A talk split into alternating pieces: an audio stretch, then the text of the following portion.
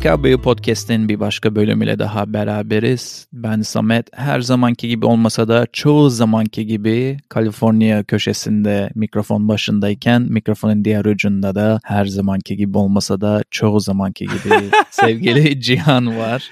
ne haber sevgili Cihan? Ne yapıyorsun? İnanılmaz, inanılmaz açılış için teşekkürler. İyiyim ne Samet'ciğim seni sormalı. Sende nasıl durumlar? İyi, sabit, güzel geçiyor Stabil mi? günler. Stabil geçiyor, sakin geçiyor. Böyle günün monoton getirdiklerini harfiyen yerine uygulayıp akşam olsa da hmm. kafamı yastığa koysam Allah Allah. geçiyor günler. Sevgili dinleyenin düşündüğünün aslında belki karbon kağıdı. Kim bilir? Olabilir. Hayat sürprizlerle dolu diye yani, hay- çok alakasız çelişkili Aynen. bir şey söyleyeyim yani, monoton üzerine. Kesinlikle harika.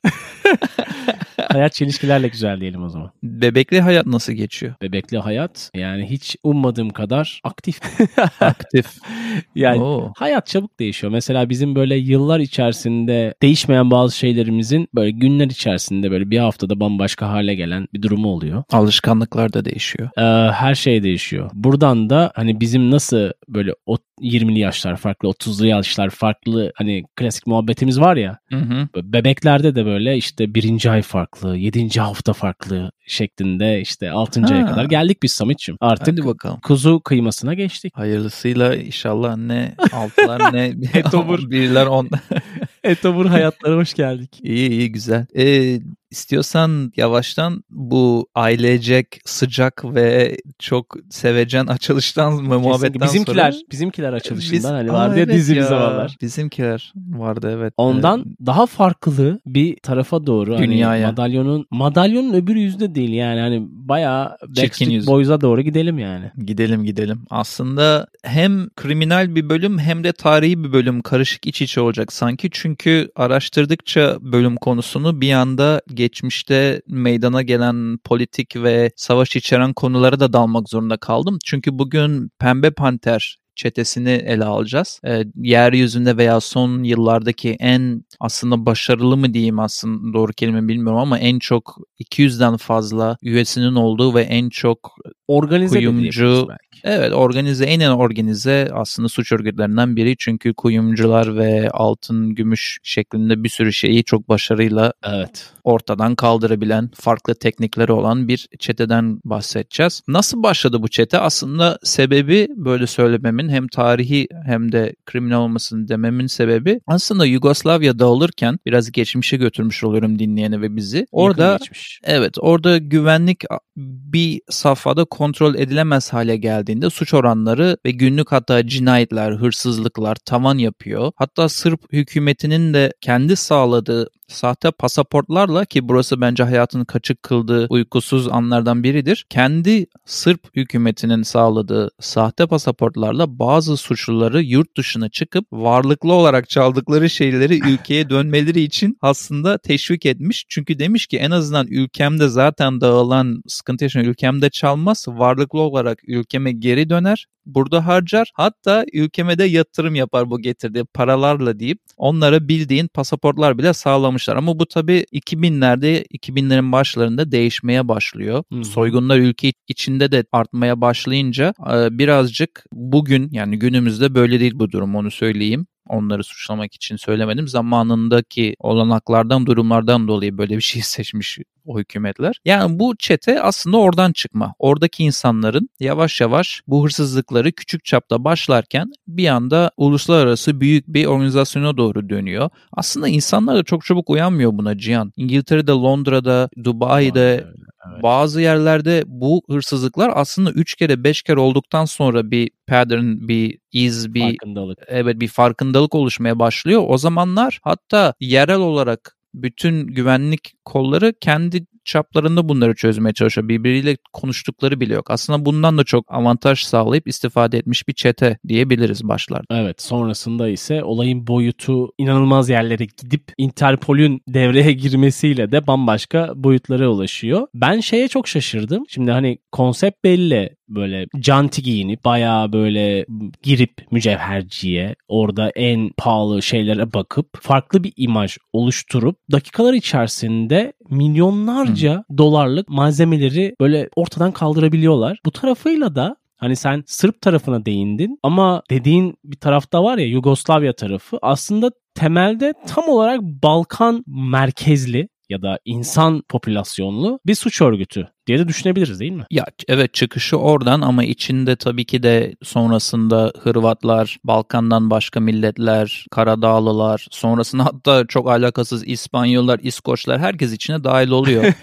ee, ama Sempatizanlıktan belki sonra örgüt üyeliği de. Evet. Bu arada isimlerini de şeyden almışlar. Bunu bulmam biraz zordu hemen önüme çıkmasa da. Hadi ya. Londra'daki Londra'daki bir soygunda e, bir soygunun sonrasını araştırma yaparken bir çete üyesinin bulunduğu otelde banyosunda krem vazosunun içinde mücevherlerden biri bulunuyor ama böyle yüz binlerce dolar değerinde. Ve bu da o zamanki dedektifin aklına Pembe Panter filminin 1970'lerde çekilen bir filminin sahnesini getiriyor ve orada bu ismi onlara takıyor. Böyle de ilginç bir anısı varmış bu ismin. Dedektif, Nereden geldiğini evet, dinleyen merak ediyorsa. Dedektifleştirmiş ya. Hani davayı, dosyayı bayağı sahiplenip. Tabii tabii. Şimdi bak notlarımda yoktu ama bir belgesel izlerken onu önereceğim sonra. Aklıma geldi sen böyle deyince içsel içselleştirmeyi dedektiflerden biriyle röportaj yaparken yanında insan boyutunda pembe panter ayıcığı vardı. Dedektif arkadaşları onu ipe bağlayıp boynundan asmışlar. Tavana öyle çalışıyordu masasının yanında. Asılı pembe panterle motivasyon olsun diye. Ya zaten pembe panter olarak aradığın zaman Türkçe olarak genelde çizgi film çıkıyor. E tabii canım. E, bizim de küçüklüğümüzde çok çok izlediğimiz bir çizgi filmdi. O yüzden aslında bu tarz örgütlere bu tarz hani nasıl diyeyim sana topluma mal olmuş karakterleri atfettiğin zaman da bir böyle hani pozitif tarafı varmış gibi geliyor. Aslında çok pozitif maalesef, tarafı yok. Maalesef. Yerel kahraman, yerel efsaneye dönüştürülüyorlar. Hatta notlarıma koydum DB Cooper bölümünde senle bu evet. sendromdan bahsetmiştik. Bir hmm. yanda nasıl kutlanıyor, festivaller yapılıyor falan adam uçak kaçırdı evet diye. Şu an, şu an geçmişe gittim ya. Gözlükleri takıp geziyorlardı ya. evet evet. Bur- burada da Sırp halkının zamanında peak yaptığında bu organizasyon gurur duyduğu işte röportaj verdiği, sokaklarda böyle sevindiği falan görüntüler mevcut yani bir garip bir şekilde Balkanların daha doğrusu sadece Sırpların değil. Gururumuz Şimdi 500'ün üzerinde toplamda soygun yaptıkları düşünülüyor. Tahmin ediliyor Avrupalı dedek. değil mi? Evet 500'ün yani. üzerinde soygun ne demek abi? Ve şey de hani tutar olarak da çaldıkları. Onu diyecektim tam. Yani dede, Avrupalı dedektifler 500 üzerinde soygun toplamda diye tahmin ediyorlar ve bunun da yaklaşık 300 ile 500 milyon dolar arasında bir hırsızlığa sebep olduğunu düşünüyorlar. Şimdi bu çete nasıl çalışıyor? Biraz ondan bahsedelim. Grup içinde bir kere network olarak hiç kimsenin spesifik ünvanı yok. Henüz yeni girmiş olan çeteye biriyle çetin en başındaki adam bile omuz omuza bir grubun içinde bir hırsızlığa gidebilirmiş birbirinin ünvanını ve pozisyonunu bilmeden. Yani dolayısıyla bir merkeze bir adam kondurmadıkları için bunu da bir bölümde seninle konuşmuştuk. Şu an aklıma gelmiyor ama bir şeyi konuşuyorduk. Galiba ya bir tarikat olabilir ya bir devlet olabilir. Bir şeyden bahsederken merkeze ha şeydi bu. Kriptoda, kriptoda, cryptocurrency'de yaratan olması değil mi? yaratan kişiyi konuşuyorduk. Ha evet. Ee, evet. Önceki bölümlere gidip bakabilir dinleyen. Orada bayağı da, önceki olabilir bu arada. Sanırım. Bayağı eskidi. Orada da e, merkezi bir insan olmamasının kriptoyu ne kadar yani daha doğrusu bu işte cryptocurrency'yi ne kadar başarılı yaptığından bahsediyor tek bir kişinin sahibi olmaması, yönetmemesi. Hı hı. Burada da aynı şeyi benimsemişler. Yani bir, bir lideri, tek bir görevde olan birisi yok ve hırsızlıklara giderken de her seferinde çok alımlı, kendine bakan, pahalı şeyler giyen bir bayan seçiyorlar ve bu bayan bazen aylarca bazen yılları bulan zamanlar boyunca ilk soygunu yapacakları yere gidip alışveriş yapıyor. Tamamen orayı hafızasına kazıyor, raporluyor, çıkarıyor, haritalıyor. Sonrasında da bayanın işi bitiyor, kenara çekiliyor bu işe ayrılan grubun 3-4 elemanı veya 5-6 da olabilir daha yükseğini görmedim. E, girip bu hırsızlığı gerçekleştiriyorlar. Burada ilginç olan şeylerden bir tanesi de şu. Bu kadın bunları yaparken destekli olduğu için grup halinde yaşadıkları için bunun kiralaması işte yaşaması falan hepsi de oraya yakın bir yerde yapılıyor. Bu organizasyona üye olan eskiden sesi ve görüntüsü değiştirilip de röportaj veren bir adam vardı. Adam şey diyordu. Ya çok zahmetli, çok masrafımız oluyordu ya diyordu. Biraz gülerek izledim o röportajı. Hani adam şeyden şikayet ediyor. Yok kira alıyormuşlar, yok ailelerinden uzak kalıyormuşlar falan. Sonrasında da milyon dolarlar ah olup ya. gidiyordu. Evet 9 ay 9 ay Belçika'da yaşamış diye çok şikayetçiymiş beyefendi. Ya böyle bir sistemleri var. Bu sistemi hı hı zamanı geldiğinde seçtikleri dükkana göre birazcık improvize ediyorlar. Mesela bir izlediğim başarılı soygunda yani güvenlik kameralarından izlediğim e, Dubai'de alışveriş merkezine arabalarla dalıp 2-3 dakika içinde. O çok enteresandı ya. Şey gibi ya. Evet. Hani film sahnesi gibi falandı. Evet evet. Yani giriyorlar arabalarla alışveriş merkezinin dibine merkezine. Ne var ne yoksa dükkandan alıyorlar ve çıkıp gidiyorlar. Ama görüntüleri olmayıp da yine eski bu üyesi olan ve direkt kendi bizzat ağzından en şeyi soruyorlar. En başarılı, en hoşuna giden soygun hangisiydi diye soruyorlar. Adam diyor ki İspanya'da bir festival zamanı sokaklarda kutlamalar olurken bir kuyumcuyu soyabilmek için yanındaki e, fırını kiralamıştık. Orayı işletiyorduk aylardır. Sonra gece girdik duvarı yıkabilelim diye ortak duvarı festivali bekledik. Festivalde gürültü mürültü olurken duvarını yıkmıştık aradaki ve girip kuyumcudan ne var ne yoksa alıp elimizi kolumuzu sallaya sallaya fırıncıdan çıkıp gitmiştik diye anlatıyordu. Yani improvize ediyorlar vakti geldiğinde uygulamaya geçtiklerinde. Şey çok ilginç. Onu da söyleyeyim. İyi yetişen bir pembe panter çete üyesi bir yılın sonunda herhangi bir kasayı elektronik veya manuel 2 dakika içerisinde açabilme kabiliyetine erişiyormuş. Ya zaten hani organize oldukları çok aşikar olan bir grup ya da bir örgüt olarak düşünmek çok doğru. Ben hep şeye takılmışımdır. Hani bu çok ütopik bir tarafı yani başarılı bir soygun örgütü. Hani hırsızlık örgütü. Ama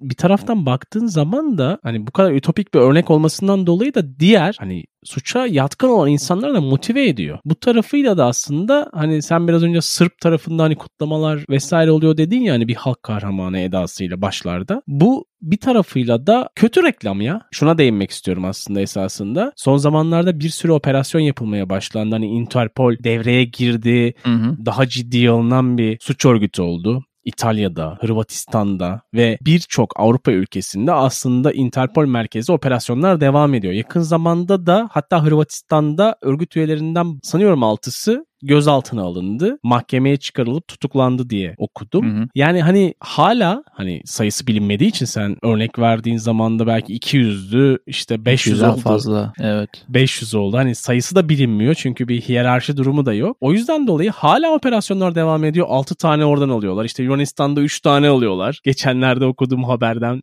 habere atıf yapıyorum. Evet. Operasyonlar sanki bitmeyecek gibi geliyor. Sonu nereye varır? Hani kestiremiyorum bu tarafta. Belki hani yeni soygunlar da yakındır Sametçim yani. Yine bir fırın ya da bir müzik mağazası kiralanmıştır yani kuyumcunun ya, yanında. Senin dediğin doğru hani kötü bir algı diye. Çünkü yerel halkta Robin Hood algısı yaratıyor aslında ama yanlış bir algı. Çünkü Robin Hood zengin olup fakire veren bir evet. kişilikti, karakterdi. Bu arkadaşların öyle bir derdi yok onu söyleyelim yani aldıklarının hiçbiri hiçbir şekilde fakir Balkan halkına falan gitmiyor. Kendi zenginlik içinde yaşayan insanlar. Hatta bir tanesi de şey diyordu röportajında 10 yıl yaşadım çaldıklarımla 10 yıl sonra hastalık gibi bu bittiği zaman lüks hayata devam edeyim diye yine atladım ya.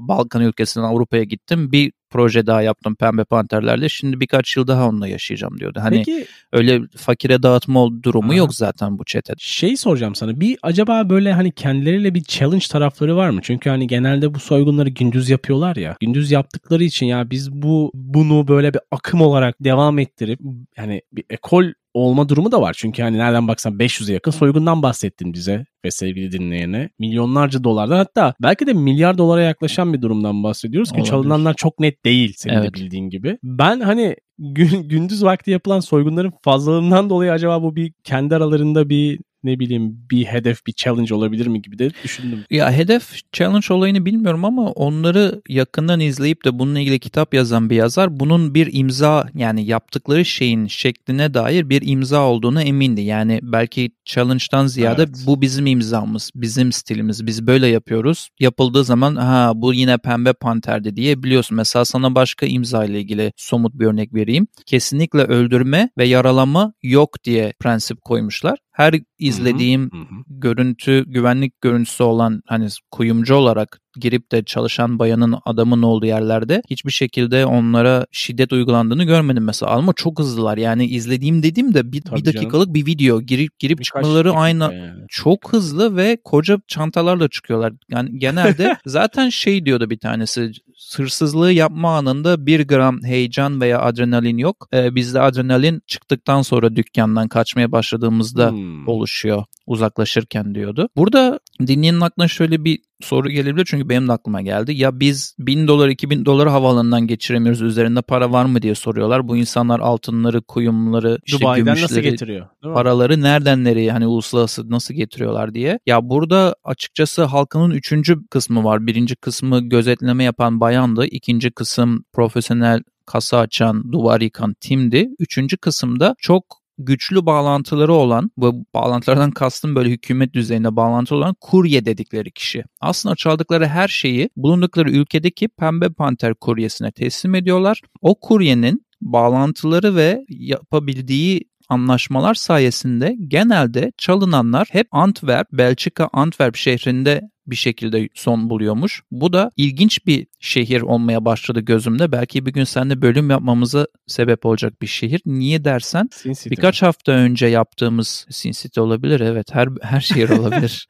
ee, birkaç hafta önce yaptığımız çalınan tarih bölümünde de bazı eserler pırt diye Antwerp şehrindeki e, şeylerden çıkıyordu. İkinci el dükkanlarından çıkıyordu araştırırken ben. Orada söylemeyi de Hı hı. atla, ez geçmiştim aslında o bölümde. Bu bölümde yine Antwerp önüme çıktı. Bu sefer çalınan Bu bir tesadüf altınların- olabilir mi diyorsun? bu bir tesadüf olabilir mi? Ee, Avrupa biliyorsun çok şeydir böyle free speech, ne bileyim özgürlük, kural, kayıt Gerçekten bunların hepsine Öyle mi işine acaba? geldiğinde böyle Evet, üzerindedir. öyle mi? İşine gelmediğinde bir anda e, kendisine göre yorabiliyor olayları. Kesinlikle. Yani ilginç bir şehir, araştırmaya değer bir şehir diye yan konu olarak bunu buraya bırakayım. Neden olmasın? Ve son olarak da şunu eklemek istiyorum. Karadağ özellikle çünkü Karadağ'a da çok geri dönen oluyor pembe panterlerden hırsızlığı yaptıklarında. Orası Karadağ- biraz hani şey ya. Hani kara delik gibi ya. Karadağ ama suç Evet. tarafı olarak da. Evet, Senin evet. bağlayacağın yeri fark ettim. O yüzden böyle bir altlık yaptım sana.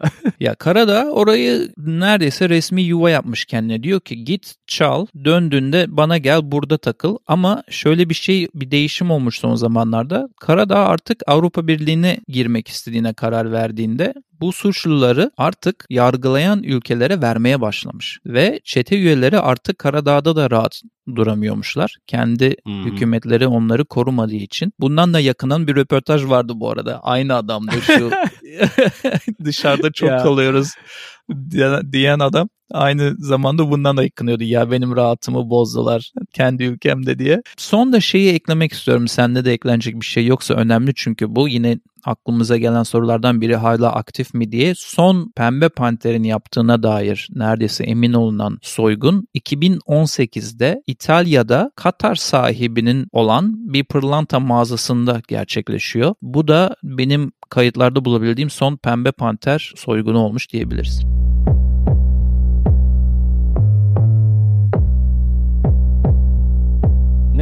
Ne öneriyoruz kısmıyla bir kez daha sen dinleyenin karşısındayız. Samet biraz agresif görünmekle birlikte bence bazı önerileri bizi şaşırtacak değil mi Samet'ciğim? Evet bu çete mete falan konuşurken agresif bir görüntüye bürünmüş olabilirim. Şimdi aslında çok çok detaylı ve belgesel severlerin çok seveceği bir öneri var. Smash and Grab The Story of the Pink Panthers diye. Önce bu ücretli bir belgesel gibi çıktı karşıma. Sonra bir Sonrasında baktın Dailymotion'da. değil evet geçenlerde öyle bir şey olmuştu değil mi?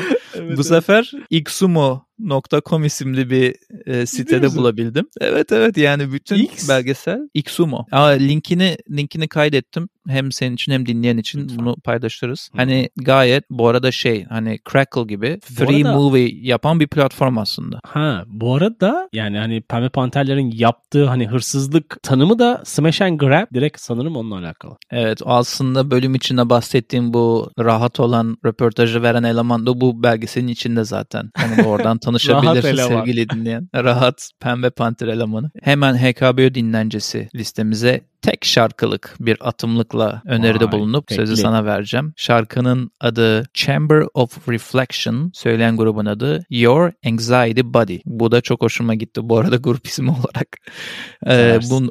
Bu, önerileri sana ve dinleyiciye sunup sözü sana verelim sevgili canım. Teşekkürler Samet'ciğim. Bende iki tane şarkı var her zamanki gibi. Yani sen iki tane vereceksin diye düşünüp ben de iki tane yazmıştım ama neyse. Bu sefer ikiye bir olsun. Bir tanesi Bon Jovi'den You Give Love A Bad Name. Diğeri ise eskilerden. Gerçi birincisi de eskilerden dedi ama. Birincisi Kurban'dan güzel, evet. Ben şarkısı. Bunlar HKB dinlendisi playlistlerimizde Aa, olacak. Bu şarkıyı eklememiş miyiz? Bu şarkıyı eklememişiz ve bence bu şarkı Ayıp bu bölüme etmişiz. bu bölüme oturur. Gider. Gider. Eyvallah sevgili canım. Ya o zaman bölümü dinleyenler arasında Pembe Panter'e üye olanlar varsa bize ulaşsınlar.